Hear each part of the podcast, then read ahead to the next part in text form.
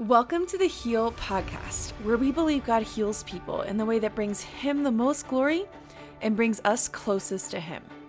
Whether you've received healing, you're in the fight of your life, or you gave up on God a long time ago, you are welcome here.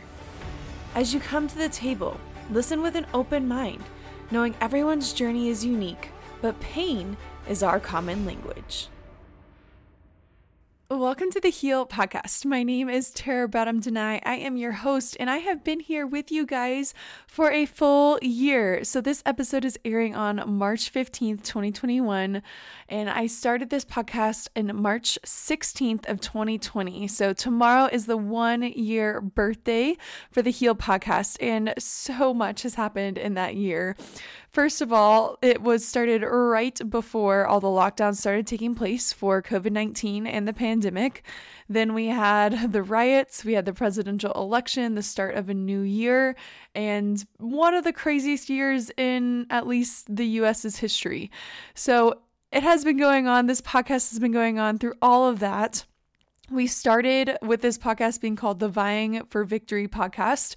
We felt a few months ago that we needed to streamline everything since the Heal Retreat and the Heal Ministry has come out of this. And so we changed the name to the Heal Podcast. So we changed the name. We've had guests on. It was every week. I felt like God told me to take a step back. We did every other week for a bit. And now we're back to every week again in 2021. I had a wonderful friend come on staff who is helping me edit podcasts now. There's just been so much that happened. It's been incredible to watch this family grow, to see everything that God has done, to get feedback from people about something a guest said that has really resonated with you and all of that. So we want to celebrate. Celebrating is a spiritual discipline. We see it all throughout the Bible, and we don't want to just let this date pass without acknowledging what God has done in the past year through this podcast.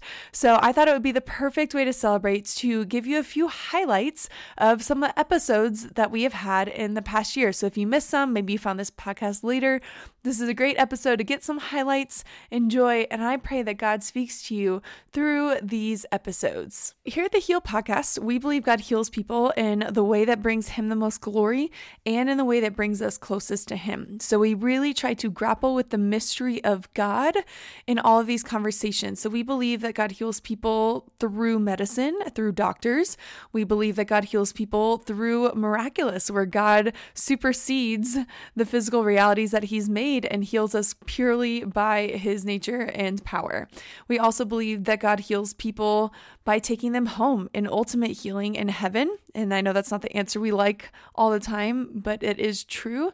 And then sometimes we're left to fight the good fight here while we aren't seeing physical healing, but God has a greater plan. So in these episodes, I have tried to pick ones that are examples of those four ways that God heals people. So this first one is Irma Cantu, who lost her daughter to spinal muscular atrophy, but has a beautiful story and a beautiful faith with what God has done in her life through it. So here's Irma from episode 5. I realized that there is no such thing as normal. Everybody develops what is normal for their specific family. But if I take my eyes off of the Lord and look at other people, I'm always going to fall short. We're always going to fall short of God's grace no matter what. And that's why He says, keep your eyes on me. So I said, okay, show me what our normal is. What is normal for Mia? What is normal for us as a family with my other son, my son Benjamin? And that was a long, hard road. It was a lot of tears. And she was just such a happy little girl. It was nice to spend all my time with her. But then we got the diagnosis that she would probably not survive past the age of 2. And at this time, by the time everything was said and done, she was already 18 months old. So I kept telling the doctor, you mean to tell me she's probably going to die within a year? We won't have her past a year? And he's like, I'm so sorry, Ms. Garza, that's probably what's going to happen because she's not as advanced, as strong as some of the other kids. And, there's different levels of spinal muscular atrophy, and had to really search my heart and see what I really believe. Do I believe in the Lord to heal her? Do I believe what God's word says? Am I able to stand firm on his promises, you know, that are yes and amen? And do I believe on the work that was done on the cross? He died on the cross so that we are healed. The word of God says we are healed. So I had to start praying the word over her and start believing. And listen to what Irma learns after she's doing CPR on Mia. Lord, you have to intervene. You have to intervene. I cannot do anything, nothing. I realized at that point that without him, I was absolutely nothing. I had cared for her. I had loved her. I had danced with her. I had made her feel dizzy so she could experience what being dizzy is like and all the little things that other kids would do. And I could not give her life. I was not Jesus. I wanted to give her everything that I could, make her life as normal as possible. But life isn't something that I can give.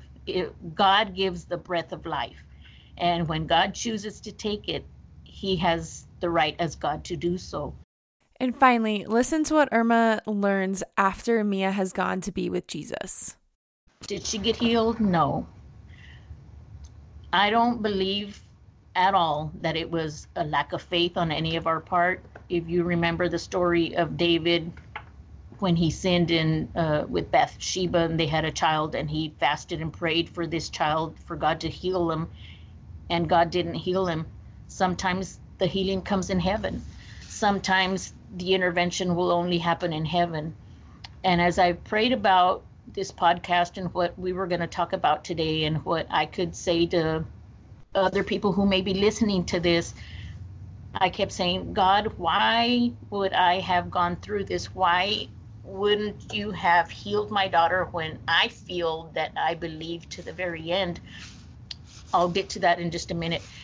It was 3 a.m.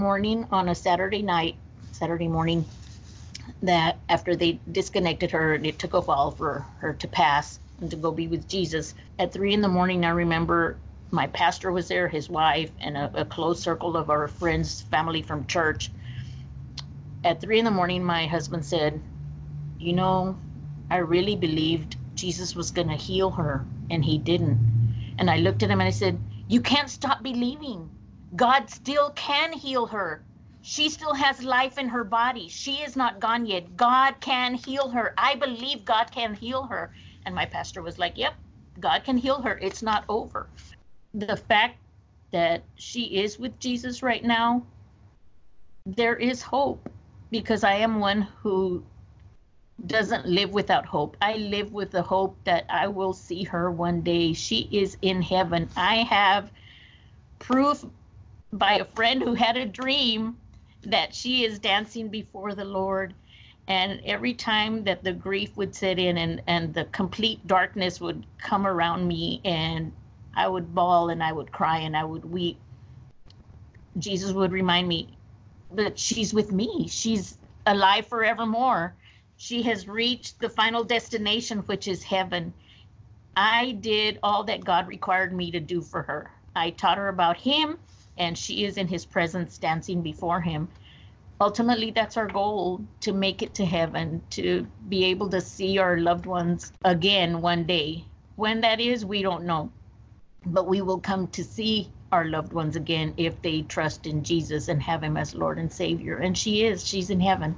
I love Irma's story because she had full faith all the way through, past the point when Mia had passed away, even for a resurrection.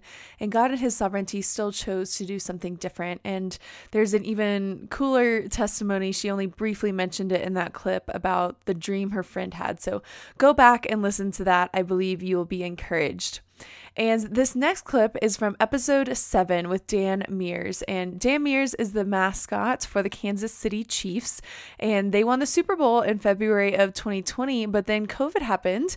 And Dan's schedule for speaking, that is normally super full, got squashed. And instead, he got to come on this podcast with us. So we're really grateful. He had a huge bungee jump accident practicing for a mascot stunt.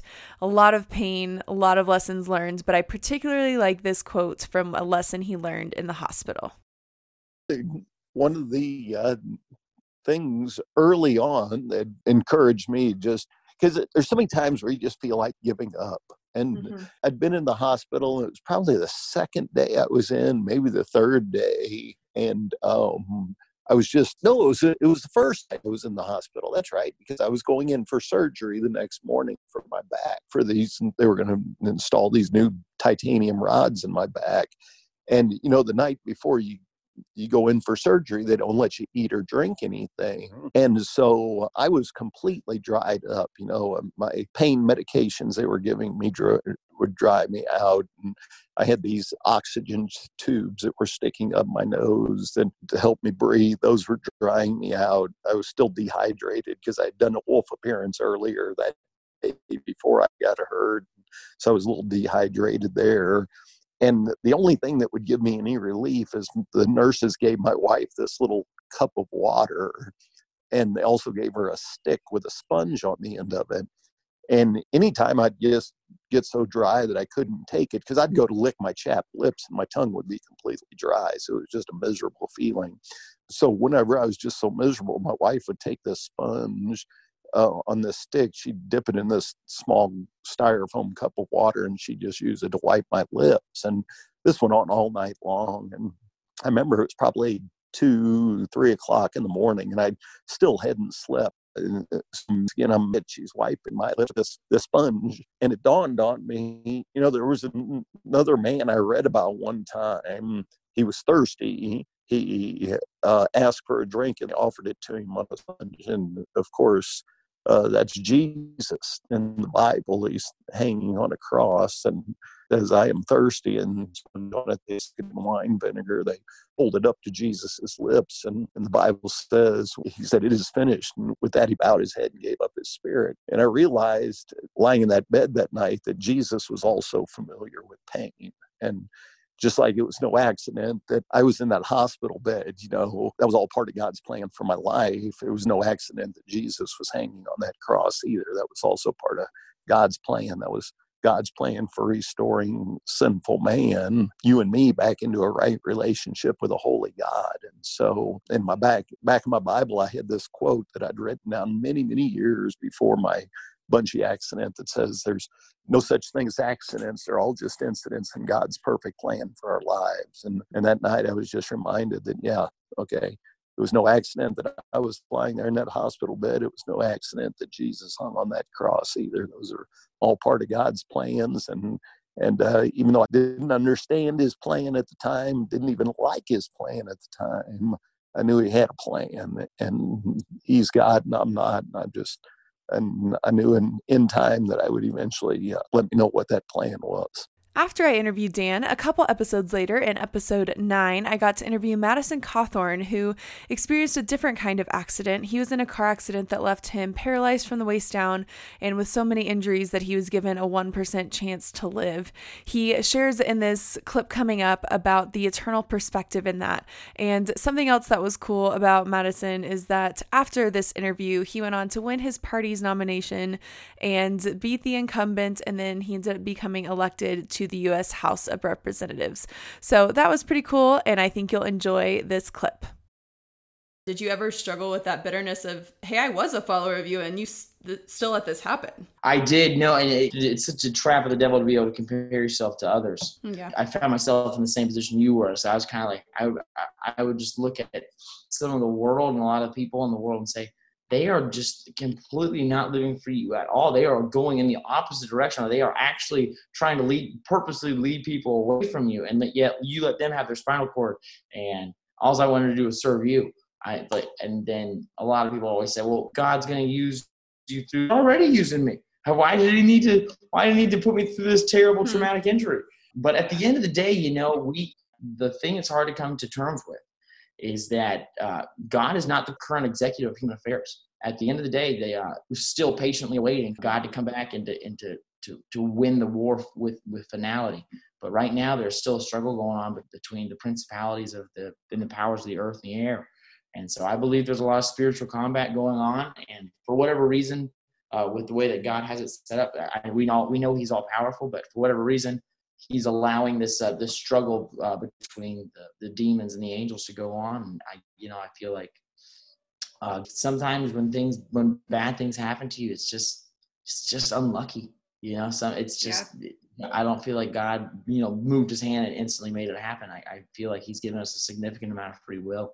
And with that comes a lot of danger. Yeah. I'm reading a book right now by Henry Frost. He wrote it in 1931, but he was just talking about how the different types of healing, but the fact that we can get so consumed with wanting physical healing that we want this life more than the next one. And the very fact that we have physical pain and that these things are imperfect is actually one of the most beautiful gifts of pointing us towards the world to come, and that this isn't our eternal destiny. You're absolutely right. And something that I kind of had to come to terms with is that we will not have the opportunity to exercise faith. You know, our rewards that we'll be able to put at the feet of God are based upon how faithful we are on this planet and throughout this life. But we will not have the opportunity to exercise faith when we get to heaven, because we won't need faith. We'll be able to see God. It'll be real. I don't need to exercise faith to believe in gravity. I know what's going on at all times. So right now, like, although this world is hard, it's an opportunity. It's an opportunity to show your worth. And this next interview comes from episode 10 with Paul Butler, where he talks about a lot of his journey being a missionary in the Democratic Republic of the Congo, and also his recent journey through bone cancer. And I do have an update that just recently, in the beginning of March, Paul was doing really well with his treatments, and the cancer cells were down, and he's doing well. So we're really excited for Paul. Still keep him in your prayers, and I think you're going to enjoy this perspective on this age-old question we ask, well, why me in suffering? People have a hard time with these kinds of questions, like, how did this happen? Mm-hmm. Well, you know, is God really good? And, you know, some people said, Pastor Paul, I don't understand. You know, you did this, you go that, you went to Africa. How could God let this happen to you? You know, or how could God do this to you? And I was just like, that question doesn't even make sense here. You know, it's like, God has only ever been good to me my whole life.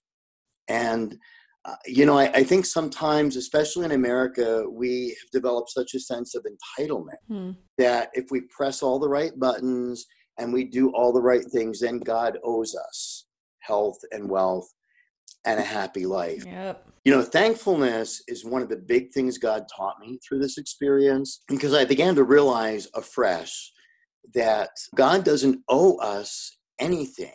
Every breath we take is a sheer gift of grace. Yeah. Whatever work we have, whatever career, income, opportunities, we didn't get any of that by our own wits. It was a gift. And, you know, even people that say, well, I'm a self-made person. I, you know, pulled myself up by my bootstraps. You know, I always tell people, well, that's not the whole story.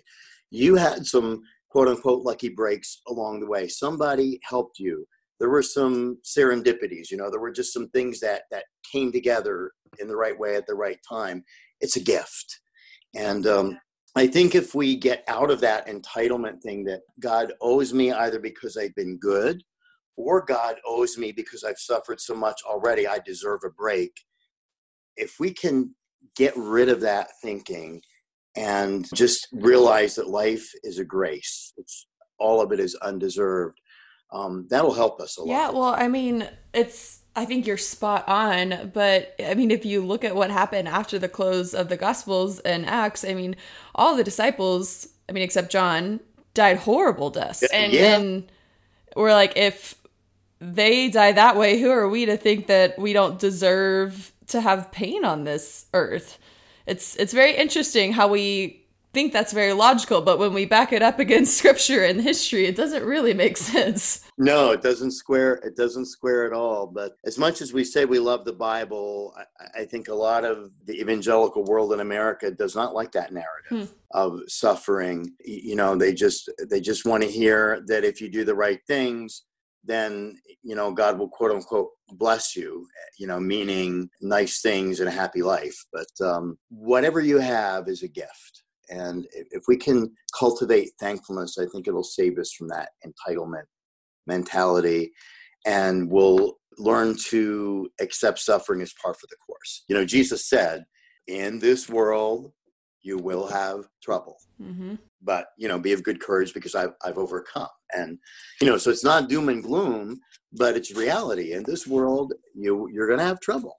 And you look at like the Apostle Paul, who in 2 Corinthians says, we had so much trouble in the province of Asia. We were pressed beyond our ability to endure. So we despaired even of life itself. Mm. And that was the Apostle Paul. So, yeah.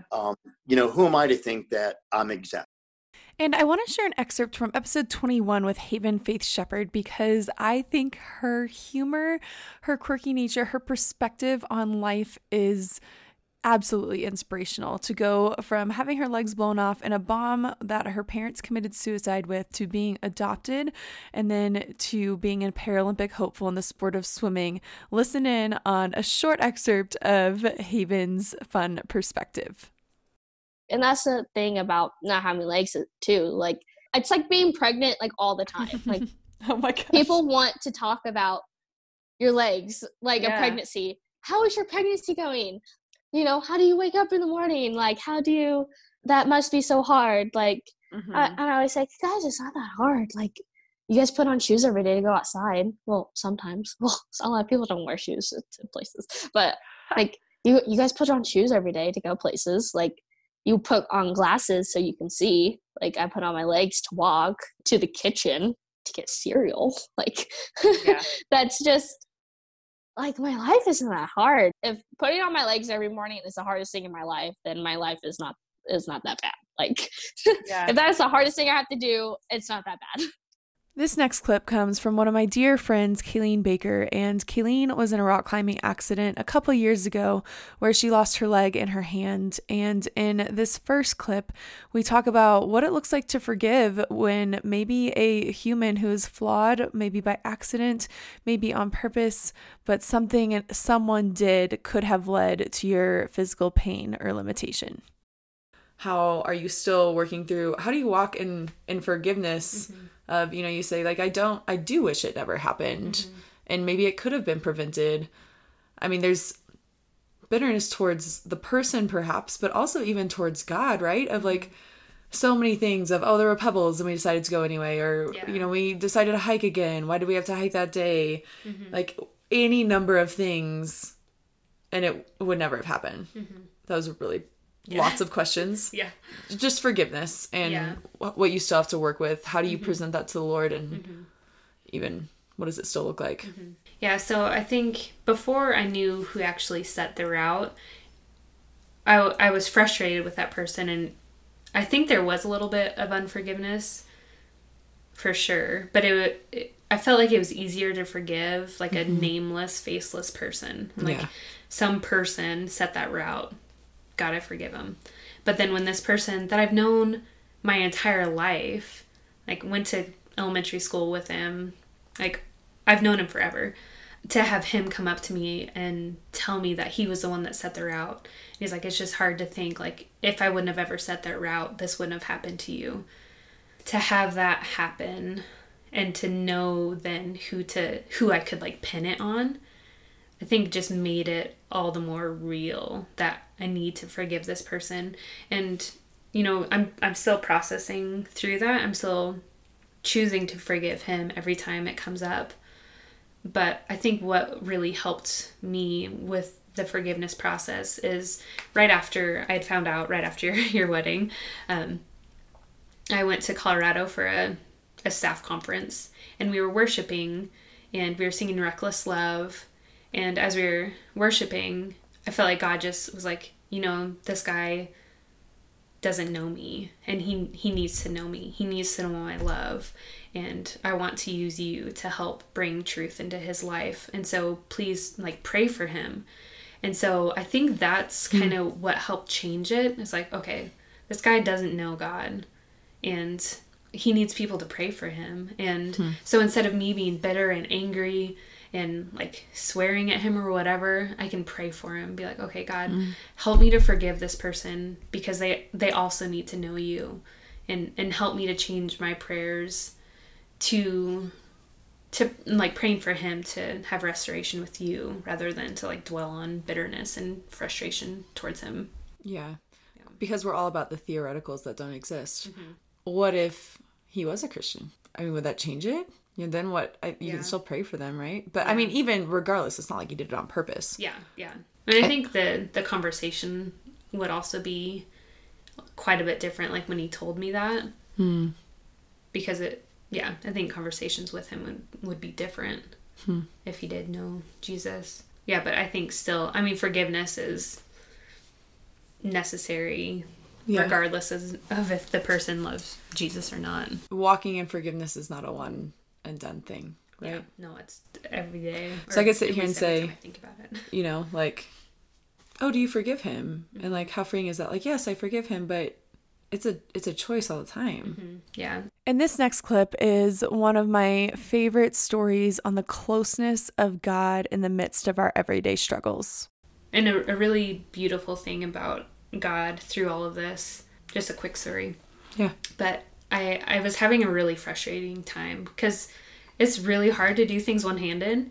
And I was trying to wash dishes one-handed, obviously. And I got really mad and I like threw the sponge because it was just frustrating. Mm-hmm. I threw the sponge, I swore, and I was listening to worship music. And I was like, oh crap, like instead of worshiping, I'm like sitting here swearing. Mm-hmm. And I was like, God, I'm so sorry.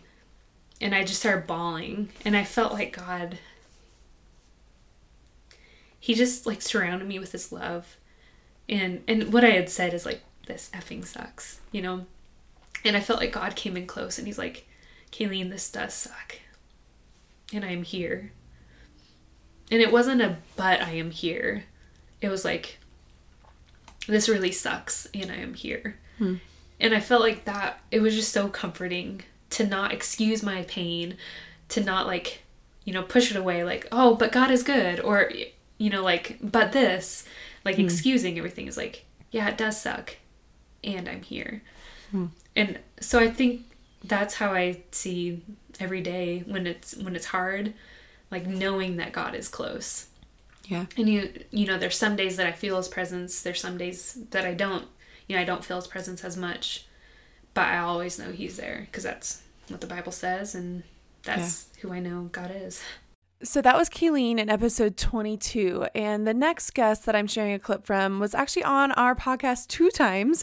The first one was episode 14, but we got really sidetracked talking about racial reconciliation, so I asked him to come back for a second episode where we talked more about his physical things going on. So Shadrick Bell is a pastor in Austin, and he's had a ton of misdiagnoses, and he is still absolutely in the fight with what is going on in his body. So first clip is about the spiritual warfare that we can face. The goal of the counselor is to ask good enough questions to help maybe let you have a better perspective or a different perspective of what you're actually going through, to help kind of help you navigate through some of the muck and distractions and taunts, if we want to go Christian, taunts and flaunts of the enemy of the Bible that says he is the accuser day and night. He is the accuser that says God doesn't love you, that your body isn't worth it, that his resurrection doesn't matter, that he could never have the possibility of healing you here, or he just wants to let you suffer, and there is no physical resurrection of our bodies in eternity, just to make you lose hope in God. It's not so much about the body as much as it is the body is the conduit that the enemy is using to have you not trust in God himself. And so it will help you be able to work through that so you're not by yourself. Yeah. And this next clip is the perfect demonstration of what it looks like in an everyday life of someone living with limitation or pain and how we surrender that to the Lord. So I can kind of just go through the life of what it looks like today because it's been super stressful. So one of the things that I naturally struggle with just in general is the physical toll that it takes on my body with my physical stuff each and every day. So when I wake up, so many times I feel I don't know if I'm going to be limping today. I don't know if I'm going to be hurting today. I don't know if this is going to happen. Like today I woke up and all of a sudden my foot's swollen. I'm like, all right, let me like take some extra time to get downstairs and get myself prepared to do this. And now I'm walking and I'm limping. People's like, what's wrong with you? Don't you know that you're limping? I'm like, dude, I know that I'm limping, you know, like, or I can go to the gym and like, why are your legs so skinny? I'm like, dude, I'm doing legs. trust me, there's like a whole other thing going on. And so, so whether it's that or whether it's the toll of, hey, Shad, like you totally sucked as a husband yesterday, or this was a rough day, like, and you're married, or this was a rough day at work, or somebody else is walking through a divorce and now you have to counsel them. There is more political tensions that are in the air more than ever, to the extent that people are literally hating each other.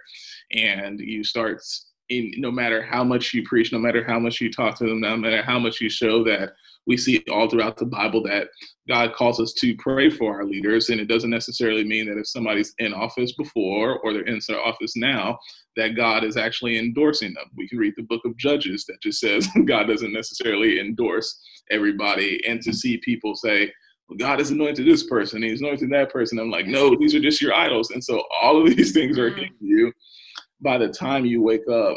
Yeah. For me, this is just how I'm just a person who internalizes stress. And I think that for the majority of my life, it's just been just push through, be a fighter, which I am. Oh, you're an 8 on the Enneagram, right? Yes. I forgot that. Okay, sweet. Yes, push through, be a fighter. But now I actually preached this message 2 weeks ago, and it's been hitting me harder than ever that I am not strong enough to do this. You know, I'm not strong enough to handle all of these things. And it was my total weight room, bench press max, on the football towel verse, I can do all things through Christ who strengthens me. But really, that passage isn't about how we can do all things. It's about this contentment that we have in the Lord, as Paul is writing this from jail, saying, whether I'm high and things are great, or whether I'm low, like I'm good. And everybody's like, you have needs, Paul, you're in jail. You're potentially going to be executed for your faith. And he's like, no, I'm good. I'm content. And so the thing that stuck out to me the most is 3 words. He says, I have learned. And I'm like, man, okay, so this is a learning process. This isn't like something I arrived to. This is something that I can't just muster through. I'm going to have to learn how to be content. And so when these moments rush and overwhelm me, I actually sit down and I process with God. I'm like, God, this sucks. And I cry and I get angry. Some days I cuss and I just lose it. And I've hit stuff and I've thrown stuff and I'm like, you don't look like a pastor right now. And I've gotten past the point of just saying, how do I try to make myself this extremely moral person versus God, what are you trying to work through in my heart right now? How can I learn to be content in this moment? And so I've learned now to try to be a more emotionally healthy person, which means I have to process my feelings. I have to process my emotions. I have to say and be real before God. So that way, I think I'm mad at God, but I'm actually allowing him in and for him to comfort me and remind me of his word and to encourage me and to allow people into my life and to say, hey, I'm weak. I can't carry all of this by myself. And so I need to, if you want to use an Enneagram term that I'm learning, it's like I'm having to learn how to lay down my sword and take off my armor. Oh, that hurts me as an 8. It does. And to be bare and say, God, you've called me a fighter, but I can't. As I'm trying not to cry now, I can't fight anymore. Yeah. I'm called to fight, but you're the one who is with me in battle. And so my strength isn't good enough. So Lord, give me the strength of what it looks like to love when it's hard. Give me the strength to learn how to be a better husband. Give me the strength to learn how to lead in these moments. Give me the strength to learn how to fight this unknown, diagnosis disease, not even one more day, just one more second. Yeah. And how do I empty myself before him so that his strength can be made powerful in my weakness? So now it's gone from this depression, anger, sad frustration to this stripping, which is hard for people like you and I. and now saying, God, like, I'm thankful that everybody is inspired by my faith and my perseverance, but right now I don't have that. And the only thing I can do is stand in you. And so this is what my life is looking like right now. Mm-hmm. And it's hard because you just want to go back and you want to just start being like Peter and chopping off people's ears and kind of saying like, no, like not right now. Let me help deal with you, and knowing that he's going to bring something good out of it. And so it's easier to say on a podcast than it is to live. But that's kind of what my process is like right now.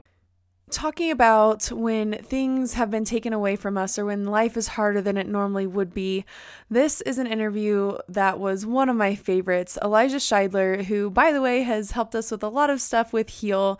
He's helped me film sermons. He helped us shoot the entire promo videos for Heal, which are fantastic. If you haven't seen those, he is so generous and also has an incredible testimony. So in this episode, we talk about when he had a nerve problem in his arm that took away his passion and love of playing piano. And so those things exist in me. Like those are things that God's planted in me that can only come out through piano, which is massively frustrating because I can't play anymore.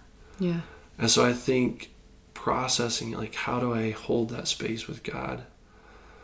That now it's become a gentle place where we sit together and I let my requests and desires be made known to him. Like sitting on a porch watching a sunset together, drinking a glass of wine. I'm like, you know, God. Yeah, with God. I'm like, you know, I really enjoy piano and I miss it. He's like, yeah, thanks for telling me that. You know, he doesn't disregard it. But there's just a knowing that he's like, yeah, I know. I feel that with you. You know, I'm like, yeah, I was missing it. And I just thought I'd tell you, you know, anything else on that? And he's like, nope, but we're here and I love you, you know? And so it's an interesting space to hold. Like getting ready for the interview, I went back and listened to Tchaikovsky's concerto. Dang it.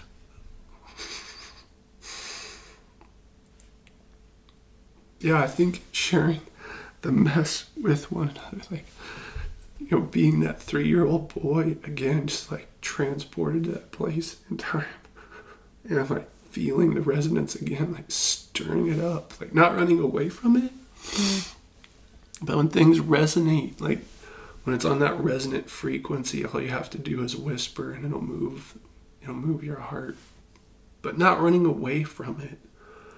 Just closing that room of my heart and just saying, I'm never going to visit that again. Yeah. So like in that space, you know, it's like, I still can't play piano. I mean, I can, but then the fallout is really bad. Like 3-4 weeks, you know, I lose control of my arm. It hurts. Wow. I can't do that to my family. It's just not wise choices. Yeah. But to sit in that space, like, let this happen. Like, let the mess happen. You know, like touch it, give that desire and that temporal frustration to him, and then just sit in it and just continue to be honest and say, hey, it's still there and hasn't gone away. I don't know what you're doing, but I trust you in the mess. And here's one more story from Elijah. I couldn't help it because I love his perspective, and I love the eternal perspective that he portrays here. The end of time says we will know fully even as we are known. So again, there's like this pairing together of like all the thoughts. And so sitting with God and dreaming big dreams that I want to know God. He's infinite yet intimate. And so I sit with him, like you said, asking for things that causes him to lift more than just his pinky finger. Like it's stupidity to pray in faith. It's like, no, it's impossible. I mean, it's without ability. And so I think sitting with him as a little kid, my kids instruct me immensely. Like I come home and they draw me pictures and they're like, Dad, this is you and me. You know, it's just like this scribbled picture. Yeah. I'm like, what is it? They're like, explain it to me, please. And they're like, this is you, Dad, and here's your eyes. And they show me what they made, but they're creating it out of their love for me. Like they're waiting for me to come home. And they're making this gift for me as best as they can. Yeah. I swear that my highest thoughts when I get to heaven, that I'm going to be sitting on his lap and be like, Dad, while I was waiting for you to come back, I gave it all my artistic ability and I drew a picture of the reality of the kingdom. And he's like, explain this to me, buddy. And so I think sitting within that, so even I I think even in this thought is like demonstrating how my brain works. This is one thought, I promise you. So in that place of praying audacious things with God, mm-hmm. is saying, Father, the secret to my contentment in nakedness or clothed, wholeness or brokenness, pain or comfort, I've learned the secret of contentment in all situations is saying, I want your heart and mind to be able to think about where I am in this journey as you are thinking about it. And I'm going to ask for these things out of your heart. So in not having received healing in my arm, and I still have this desire to play piano, that there's the reality of heaven, that there is no pain, there's no brokenness. We have whole bodies. Like there's the resurrected power of Jesus. Saying that's the reality that you live in, Father. But right now I'm experiencing something that is in contradiction to that. Yeah. But then just sitting in that and saying, Father, teach me how to be a representation of you as you are. And I'm going to color the picture. Why? Because I love you. And when you come back, I'm going to have this beautiful picture that I made for you. You know, and sometimes it's scribbly, you know, but I think through that process of staying there and staying oriented to, I'm making pictures. I want my life to be a picture, a representation of who God is as he is. I'm just going to get out another sheet of paper today, and I'm going to draw another picture out of everything that I know with you up to this point. So again, Elijah was episode 27, and this next one is someone else who talks about the closeness and nearness of God.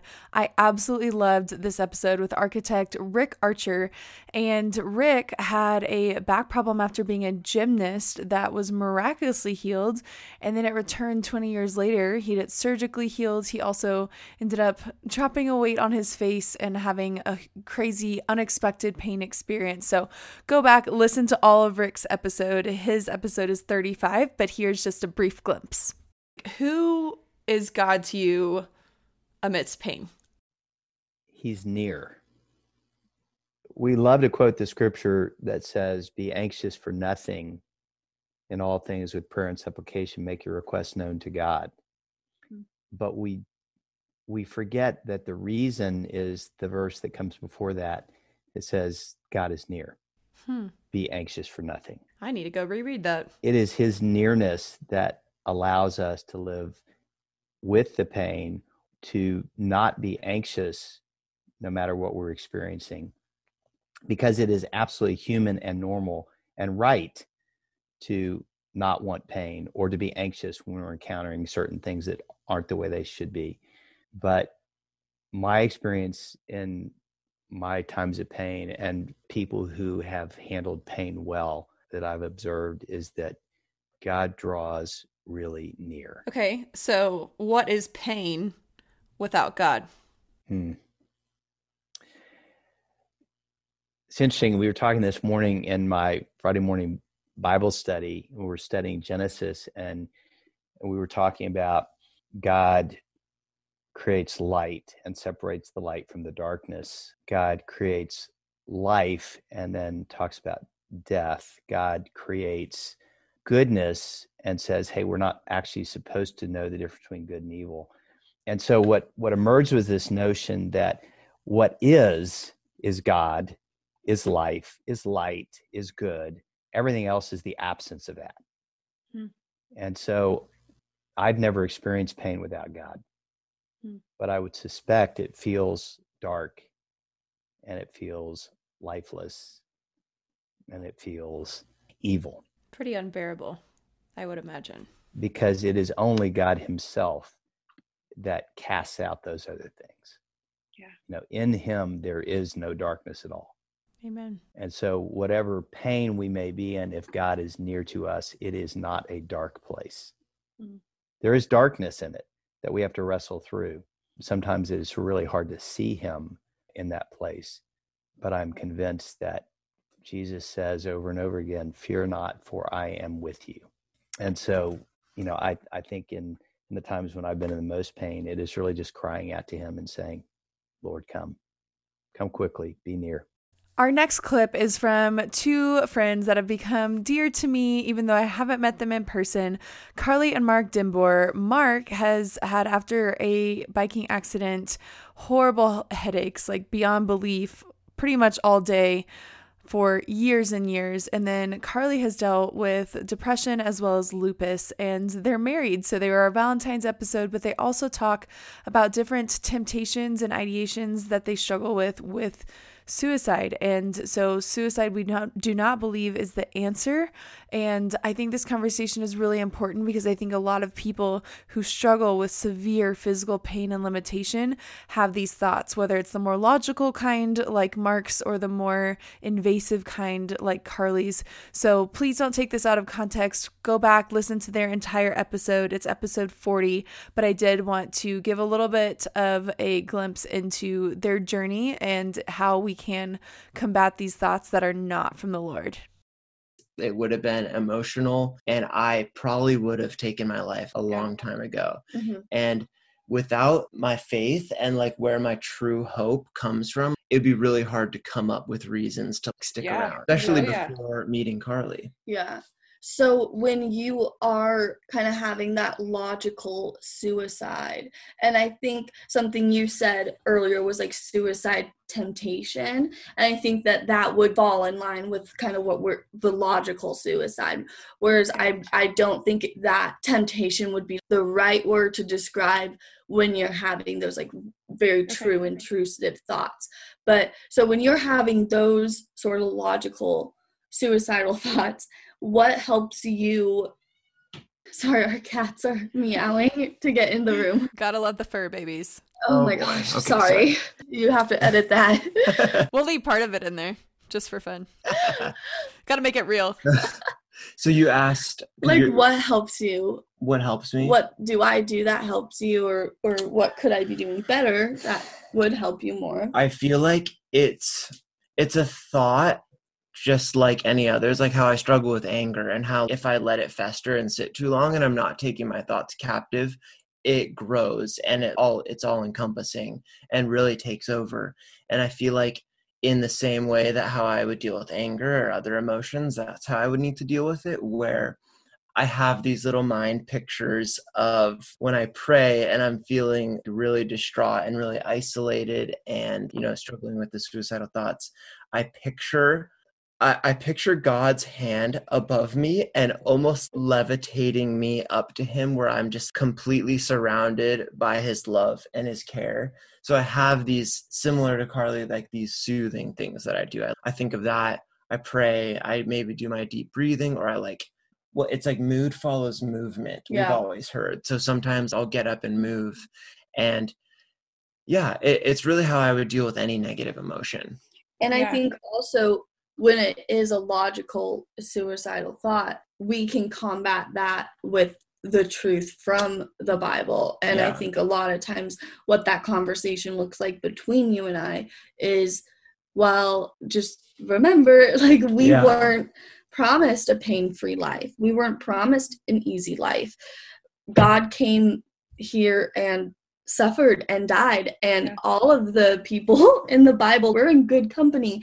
If you're looking at the people in the Bible who are just suffering, and really our hope is not in this life. And that's what you said, how you commend people who are not Christian in chronic pain, because really our hope comes from the Lord, and that we are not living for just this life, that we're living for the next one. Yeah. And I feel like what you're saying, it makes me think it's kind of like you combat those logical feelings with logic. So like we logically will look through the Bible, or logically Carley will kind of walk me through, you know, bird's eye view me again and kind of walk me through what's really going on. In this, Mark, I relate. I feel like you did such a good job describing it, because that is, I think, 100% how I felt when I was in that place.